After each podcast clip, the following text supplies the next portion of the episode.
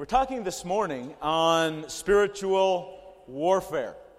Now, I recognize when I'm talking about spiritual warfare, there are you know, two different ways one can look at it. We're going to look at it from the scripture this morning, but there, there's one side that looks at it, and, uh, and I kind of grew up in that setting where, you know, there was no enemy. Everything was God. It was God's will that if this happened, it was God's will if that happened. And, and I wasn't aware that there was an enemy.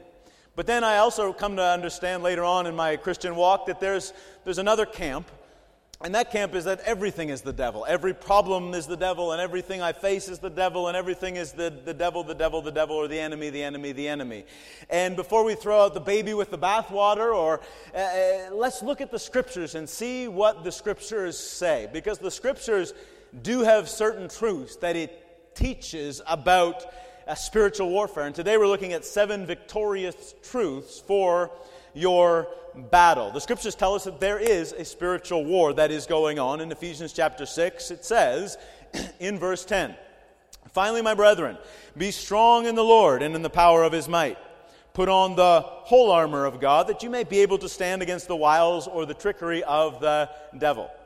For we don't wrestle against flesh and blood, but against principalities, against powers, rulers of the darkness of this age, against spiritual hosts of wickedness in heavenly places.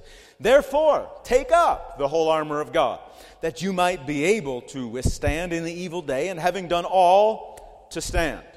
And so these scriptures establish that number one, there is an enemy. His name is the devil. And whether we realize it or not, we are engaged in this battle.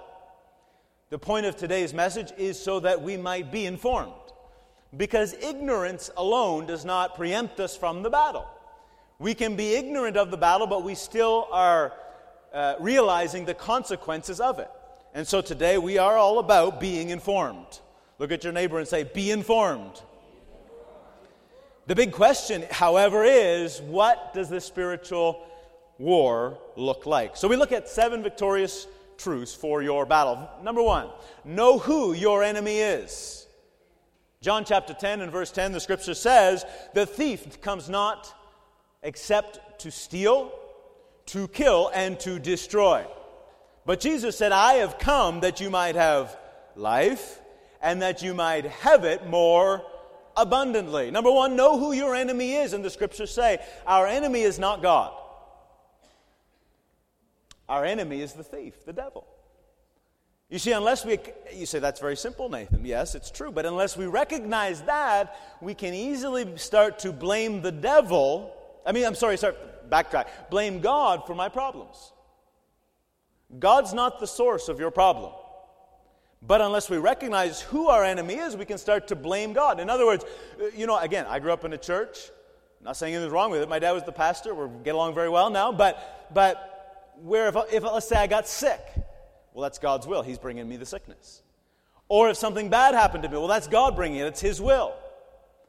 You see, I've come to learn from the scriptures that there's an enemy. His name's the devil. He's the thief, and he's the one who steals my health, who tries to steal my relationships, tries to steal my well being. It's, it's not God. And unless we understand that, we can start to get angry at God. You know, I was watching a show this week, and in the show, they, they, they actually brought up Job, the story, the book of Job, as an example of how God puts boils on people, and God destroys families, and God does bad things to people. Well, the story of Job is not that at all. Because when you read to the end of the book of Job, you realize that the story of Job is actually the scriptures unveiling what's going on behind the scenes. And behind the scenes, it's the devil bringing evil on people's lives, not God. And it's important we be rooted in this because otherwise people say, well, God, why did you do this and why did you do that? And we get angry at God. It's not God. God, He came through Jesus Christ that we might have abundant life. And so it's, it's elementary. We've got to know, number one, who our enemy is. Say it with me know who your enemy is. Second victorious truth, number two, know that your enemy is a defeated foe. Yes, we have an enemy, but he is defeated. And the scriptures say that Jesus entered into the depravity of human flesh. It's called the incarnation. And he didn't end it there. The scriptures say that in the human flesh he died And in his death, he went to the pit of hell. And there he defeated the devil once and for all. And in Revelation chapter 1, now he holds the keys of death and hell. You have a defeated foe. Know who your enemy is, but know that he is defeated. In Colossians chapter 2, the scripture says that Jesus disarmed principalities and powers. The same principalities and powers, by the way, we read about in Ephesians 6. He disarmed them, making a public spectacle over them, triumphing over them in it. The, word, the, the phrase there, triumphing over them, it speaks of bringing them out in a triumphant procession. To make a triumphant procession. You see, when this, when this passage was written, it was the Roman era. And in that time, when the Romans would conquer another territory, another country, another king, they would have a grand procession through the, the busiest part of the market, the busiest part of the city. And they would take that defeated king and they would make a great parade with him. They'd strip him naked to humiliate him. And they'd march him through the city so that the, everybody would know that this king was defeated. But that wasn't the end of the humiliation because they would take the king's thumbs, chop them off.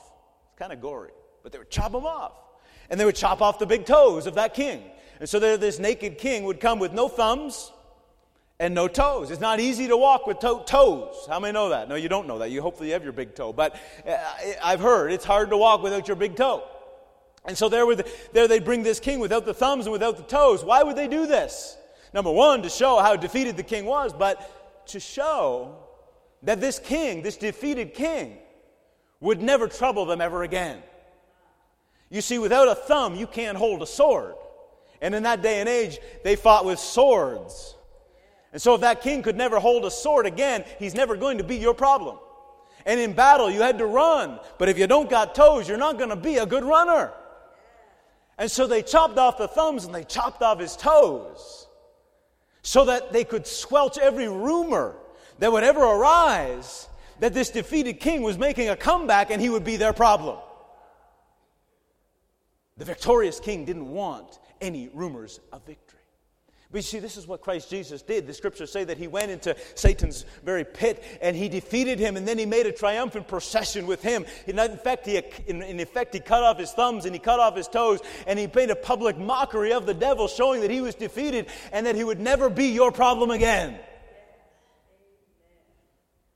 The problem is that today many people they've missed the parade and they don't recognize how defeated the devil is, and they're circulating rumors that the devil has more power and influence than he actually has. The point of Jesus triumphing over them, making a public spectacle of this defeat, was so that no, that Satan should never terrify us again and stop any rumor. In other words, when you hear a rumor that the devil has some power, you just laugh. He's a defeated king. His, his thumbs, his toes have been chopped off. Amen?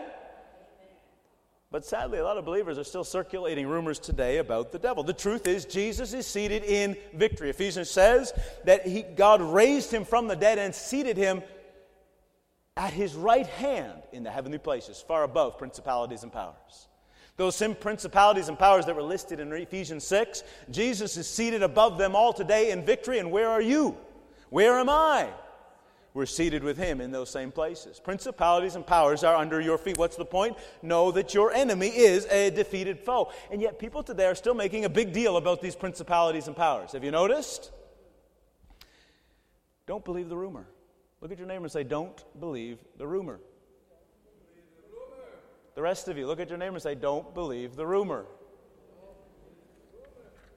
Number three, believe that the victory of Christ has been attributed to you. Jesus defeated the foe. You see, Jesus didn't come to earth to defeat the devil to prove that he could defeat the devil. He knew that already. He is all powerful and all strength. Amen? He came to earth to prove, he came to earth in human flesh to prove that mankind could defeat the devil, to prove that you have power over the devil in our own humanity. Otherwise, we'd be always afraid that the devil had power over us. Jesus entered, Jesus didn't have to show that he was stronger than the devil, he already was, but he came to defeat the devil in our place. And he entered into the very domain where Satan had his rule, human flesh. And he defeated him. It's kind of like that story. You know, the Greek army was at one time was trying to defeat the city of Troy. And they were trying for many, many months, and they couldn't defeat this city. And they tried again and again, and there was no, they couldn't, they couldn't get this city, the city of Troy. And so the Greeks devised a plan, and they thought, you know, we're going to pretend that we're going to surrender. And so we're going to give a token of our surrender to this city of Troy. So they created this big horse. It's called, you go ahead and put up the picture. You may have seen this horse before. They made this massive horse to show that they were surrendering uh, to the enemy. And they brought it up to the gates, this Trojan horse. They brought it up to the gates and they left it there. And then they fled. They, they took off like they were defeated. only to re- the, the, the reality, however, was it was a hollow horse. And inside the horse they were, the Greeks, they hid their soldiers. And so the city of Troy, they thought, wow, they're defeated. We're going to we're gonna, we're gonna go out and we're going to celebrate. We're going to take this, this trophy in. And so they brought it inside the walled city. Uh, not knowing that there was Greek soldiers inside the, inside the horse. And they brought it inside the city. They celebrated. We've won. We've, we've withstood them. They partied and then they went to sleep. And when they slept, the Greek soldiers that had hidden inside this Trojan horse, they got out and they slaughtered the army while they slept. You see, that's kind of a picture of what Christ Jesus did. Jesus came into human flesh, the very domain of Satan. And when, when, Satan, when Jesus was killed on the cross, it looked like Satan had defeated Christ once and for all, but the reality was that Christ, hidden in flesh, he went down into the very place of death itself and he defeated it once and for all, showing that we are forever victorious over the devil. It was a setup. And that's why today you and I need never fear the devil because Jesus proved once and for all that human flesh can have power and authority over the devil. He did it. Jesus was God, but he was fully man. That's why it's important to recognize Jesus was tempted in every way like we are, but he overcame. We have nothing to fear. You know, T.L. You know, Pastor Peter talks a lot about T.L. Osborn or at least he used to. I don't know if he has recently. T.L. Osborn, he, Pastor Peter studied T.L. Osborn when he was starting out as an evangelist, and he, was, he did a great work around the world. T.L. Osborn said, I used to be afraid of the devil until I realized that the devil was afraid of, of me. The devil's afraid of you. Think about that. 1 John 4 says, You are of God, little children, and, and have overcome. You have overcome. Not about to overcome, you have overcome. Why? Because he who is in you is greater than he who is in the world. So, yes, there is an enemy. We don't go down the camp and says, well, there's no enemy. No, no, no, no. There is an enemy. But we also recognize, we don't go down the road of saying that everything's the enemy. No, the enemy is defeated. And he who's in you is greater than he who's in the world. But people are still spreading rumors. You know, we all love a, ju- a uh, juicy rumor, don't we? You, we all love to hear a juicy rumor, right? When it comes to the devil, sadly, believers are falling for rumors about the devil. Can I give you a couple rumors? We all love juicy rumors, right? Can I give you a juicy rumor? Here's one. People see, see bad things happening in a, in a particular region. And so they might say something like, We really need to pray hard to, to break through the principalities and powers in the heavenlies that are covering this region so that we can so that we can control these principalities and powers and break through the heavenlies so that God will answer our prayers. I don't know if you've ever heard that. If you've not heard that, you've been spared. So thank, thank God for that. But, but, you know, there's bad things happening. So we've got to break through the heavenlies. We've got to pray real hard and break through the heavenlies. There's, there's a brass heaven. I got to pray hard to break through the heavenlies and so that God will hear. Can I say respectfully? You don't have to get your prayers past your nose. Where is the kingdom of God today? Where is Christ Jesus today? We are not little minions on earth, and then uh, God is way up there in His throne. He brought heaven in us, and now our responsibility is to release heaven on earth. You don't have to break through nothing. But you say, but Nathan, okay, but, but why in certain regions are there certain for example, in this region there's a lot of homicides, or in this region there's a lot of this kind of evil, or in this region there's another kind of evil. What about that, Nathan? And, and, and aren't there, are you saying there's no principalities and powers? No, I'm not saying that. I already said there are principalities. The scriptures say there are principalities and powers, and they influence people. So, so, so then, but Nathan, so then what, what, what again, we're not, people love to go to the ditches. Everything's the principalities and powers, or nothing's the principality. There are principalities and powers and they can exude negative influence on a region. That's true. But what is the answer? And that's where the rumor mill grows rampant. See, first of all, what's the problem? The problem is 2 Corinthians chapter 4. The, the, whose minds the God of this age has blinded. They don't believe, lest the light of the gospel, the glory of Christ, who is the image of God, should shine on them. What is the problem? When we see evil in a certain region, evil in people, when we see evil certain places, what is the problem? Yes, there are evil influences, but is the solution tearing them out of the heavenlies? The scriptures say that they've been defeated. Now, according to 1, 2 Corinthians chapter 4, the scriptures say that people do evil things because their hearts have been darkened to the truth of the glorious gospel of God's love for them in Jesus Christ. And when a heart and mind has been darkened, when a heart and mind hasn't been touched by his love, it does evil things. Hitler did evil things influenced by evil forces, but his heart had not been touched by God's love. You know that in your life. You did evil things until your heart was transformed by his love. People do evil things until their heart has been transformed by God's love through understanding Christ through the gospel. Evil things happen in the world today, yes. But it's a result of hearts that are being influenced because they have not yet understood how loved they are in Christ. The forgiveness that they have in Christ. And when that understanding comes alive, they stop doing evil things. So, what's the solution when we see evil in a certain region? Well, I'm glad the, the scriptures highlight it. For example, Philip in the book of Acts. In the book of Acts, Philip went to Samaria. And in Samaria, Samaria was the place where Jezebel came from.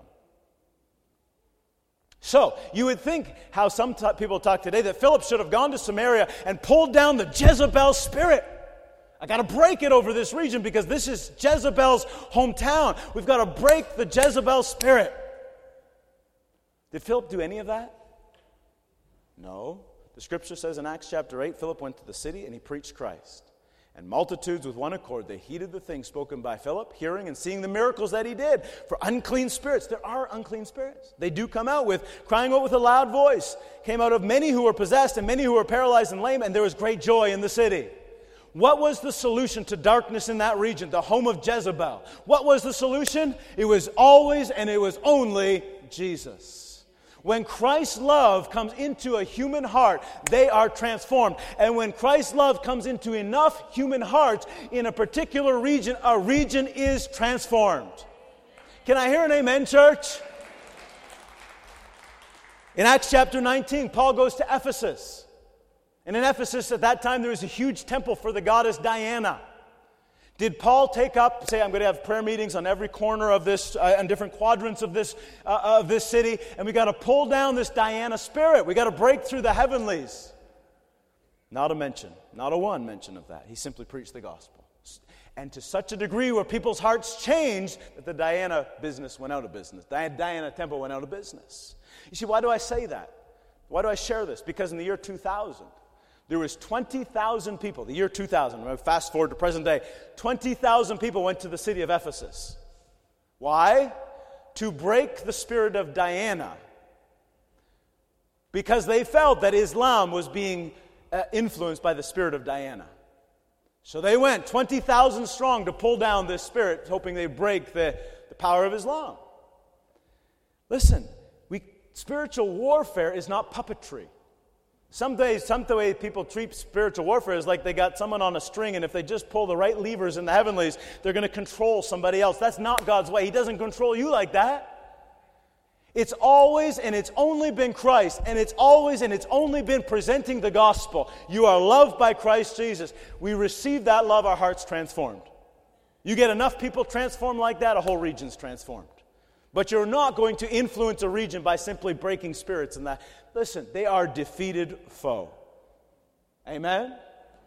I think sometimes angels cry when they see believers as afraid of de- the devil and demons as sometimes we are.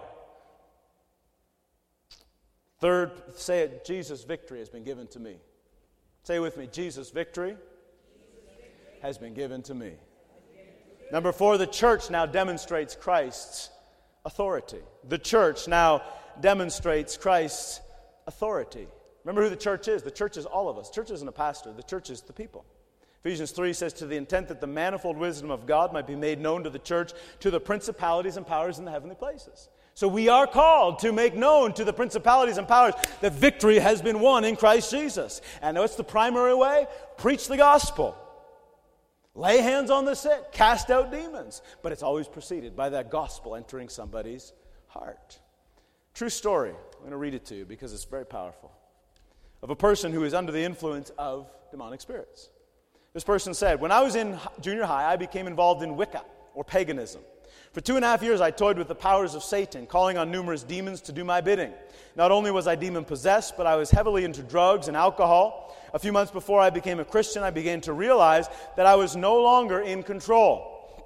In fact, I was the only I was the one being controlled. My free will was so entangled with Satan's deception that I lost the ability to think for myself. On August 29, 1996, I accepted Christ as my Lord and Savior. At the moment I confessed my sin, I gave my life to God. He delivered me from the demons, drugs, alcohol, cigarettes, sexual relationship that I was involved with. I thought that I was rid of Satan's power for good. It wasn't long before fear started to overcome me. The demons I once fellowshiped with, they tormented me day and night. I could see them in the corner of my room while I was trying to sleep. When I was outside at night, I could feel their presence. After a while, I began to cope with it, and it became an everyday part of my life. I knew that they couldn't touch me, but I was terrified nonetheless. Almost four years after my conversion, I was still dealing with these demonic forces. I pictured them as towering beasts with claws and such. I would literally hide under my blanket at night for fear of the demons in the corner of my room. Uh, uh, then I heard the good news of the gospel. And I understood the power and authority that I have over them. I began to see the demons as they truly are sniveling little things afraid of me. I'll say it again sniveling little things afraid of me. I discover that the only power I have is the power that I give to them. Now, instead of hiding in fear at night, I smile, I say a quick prayer to, of uh, praise to God, and I fall asleep. My Christian walk is stronger than ever before, and friends constantly ask, What is different about me? You know, sometimes I think, you know, again, angels cry when they see how afraid we are of demons. They are so afraid of us. They run in fear when we, when we come.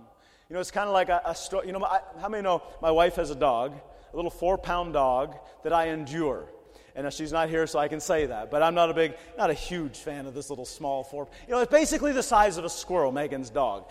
Picture a little squirrel. And now, you know, I put it on a leash and take it for a walk. It really tests your manhood, Dean, when you're walking around with a little four pound dog at the end of a leash. You know what I'm saying? But anyhow, um, You see, so, so I took, so I, I, one day I had this little four pound dog out for a walk. Are you picturing the four pound squirrel that is called a dog that I bring around on a leash kind of shamedly? But can you picture it? The four pound dog. So here I am walking this little squirrel around. Now, uh, uh we're walking on a boardwalk and we're approaching this, this Great Dane. This, this owner had a Great Dane on it. I mean, no, Great Danes. Like, I mean, that, the thing was up to my chest pretty much.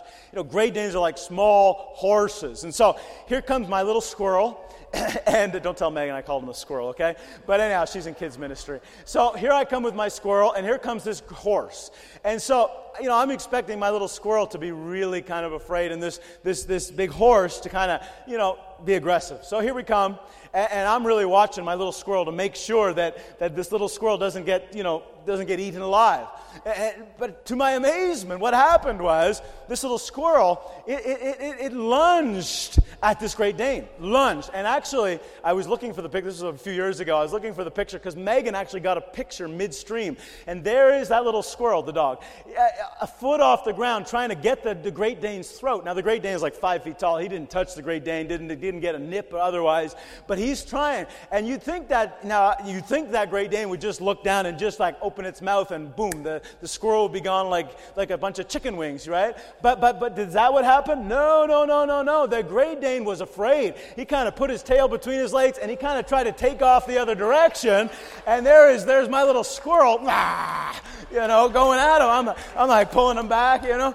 but, but, but, but, and, but, and to make matters worse, the owner of the Great Dane was mad at me because of my little squirrel. Uh, anyhow, I learned a lesson. But anyhow, having said all that, you know, in Christ, we are that Great Dane, but too many times we're acting like, no, no, we're the opposite way. But anyhow, we're afraid of the little squirrel that's coming after us. There is nothing to be afraid of. You know, I remember I, I grew up in a church where, where, where, where the, you know, the enemy wasn't mentioned. And then when I was filled with the Spirit, I was hungry to, to know more about the Lord. And so, as a 16 year old, I paid money. Get this I paid money to enroll in a weekend deliverance ministry camp. The kind where that you sit around the entire weekend finding out what demons you have. People are puking them up. There's a lot of talking back and forth between demons. By the way, Jesus never talked to demons. Whenever a demon would talk, Jesus would say, Shut up and go.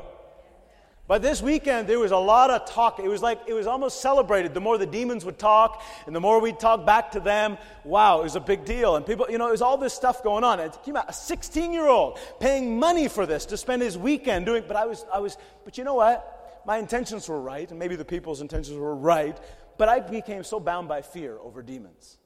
So bound by fear over demons. You know, my intention was right, but the, you know, fear is the devil's territory. And the moment we get into fear of him, he's got us. You know, I, like that lady I read in the story, I pictured these monstrous demons lurking everywhere. I remember when I went to Bible school. I went to Pastor Peter's Bible school, by the way, you know, but this was many years ago, back in the year 97. But anyhow, I remember I, I was walking to school one day, and this, you know, eh, eh, this, this understanding of demons was, was, at least I thought, they were these massive hulking things. I remember walking past a bush, and, and no joke, I mean, I ran past that bush because I thought I saw a demon in the, in the bush, and I thought it was going to jump on me and, and get me. You see, so I've been there.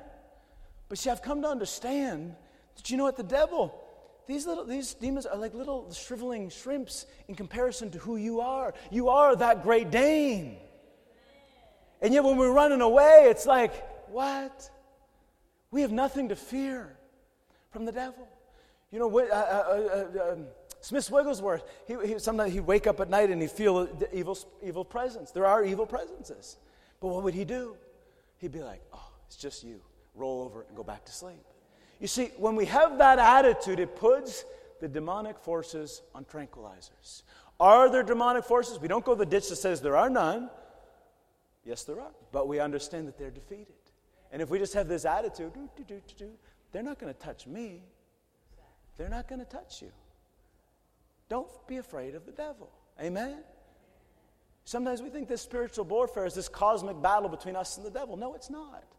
He's been defeated. This spiritual war is to understand the victory and to stand in it and then to give it to others. That's why we make the Great Commission such a cause here at the Celebration Church, because it's in proclaiming the good news of the gospel that hearts are changed. Amen?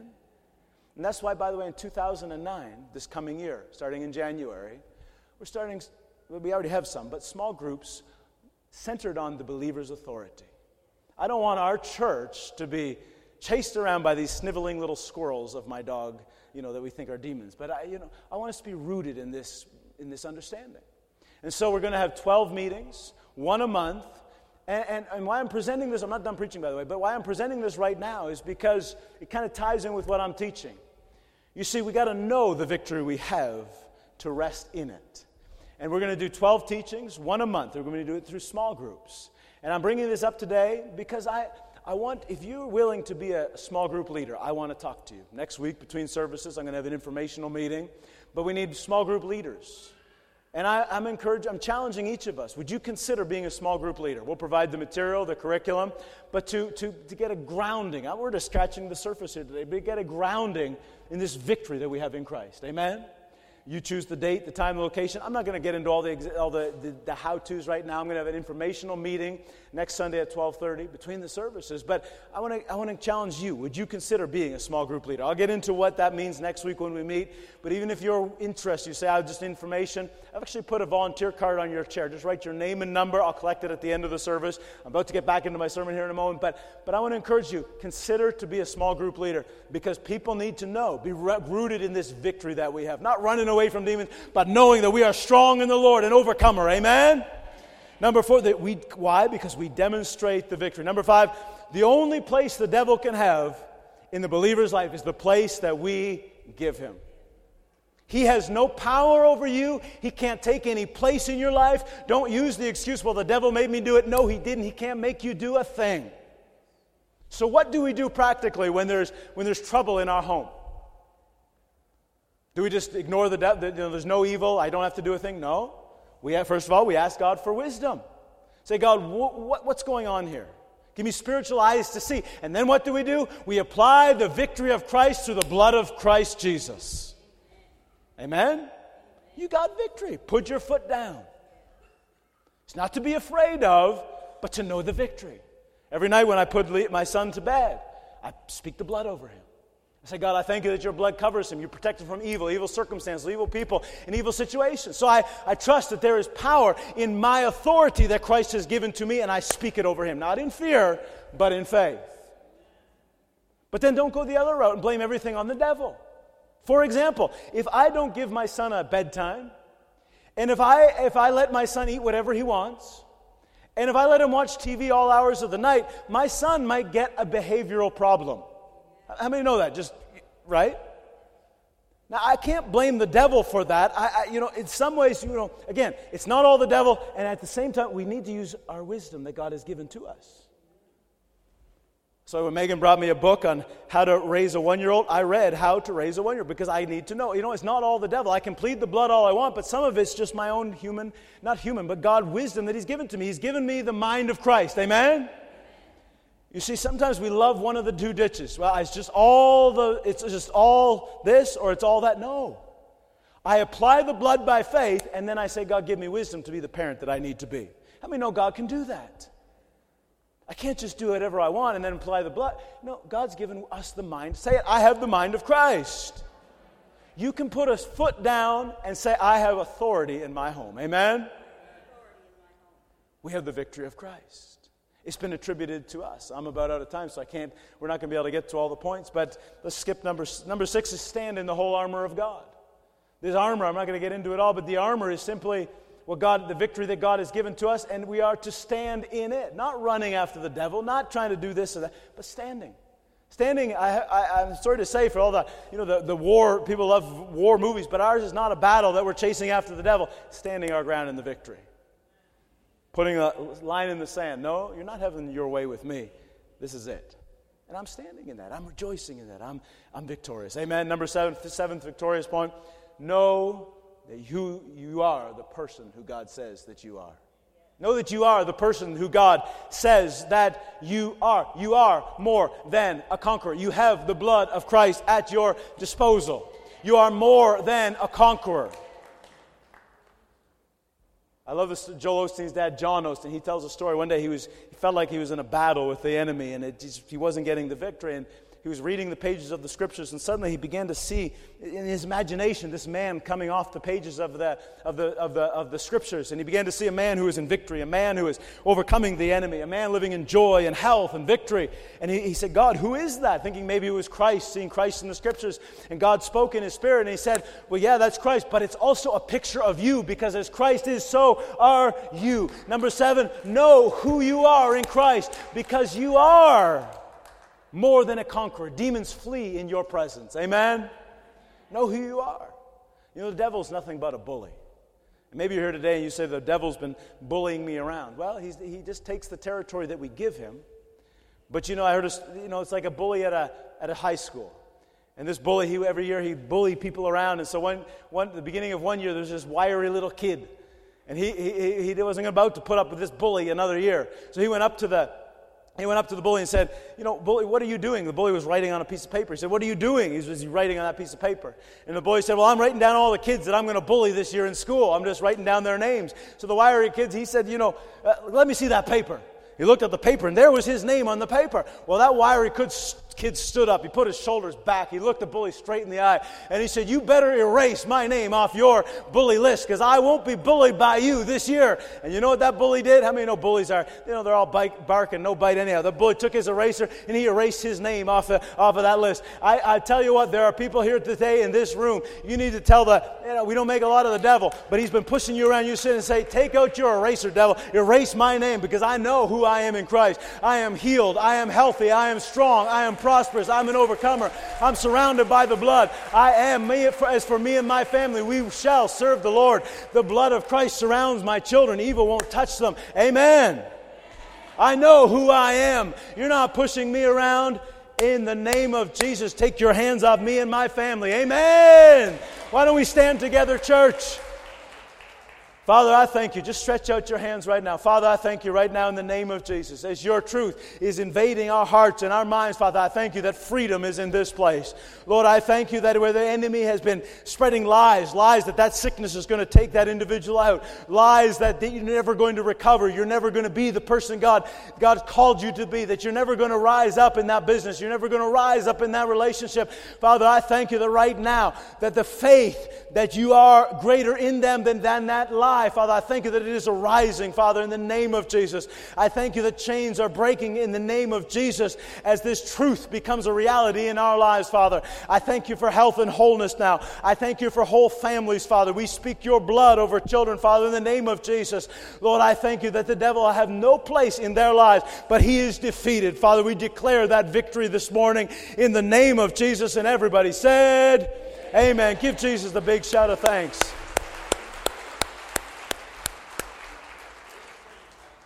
Heads bowed, eyes closed, just for a moment.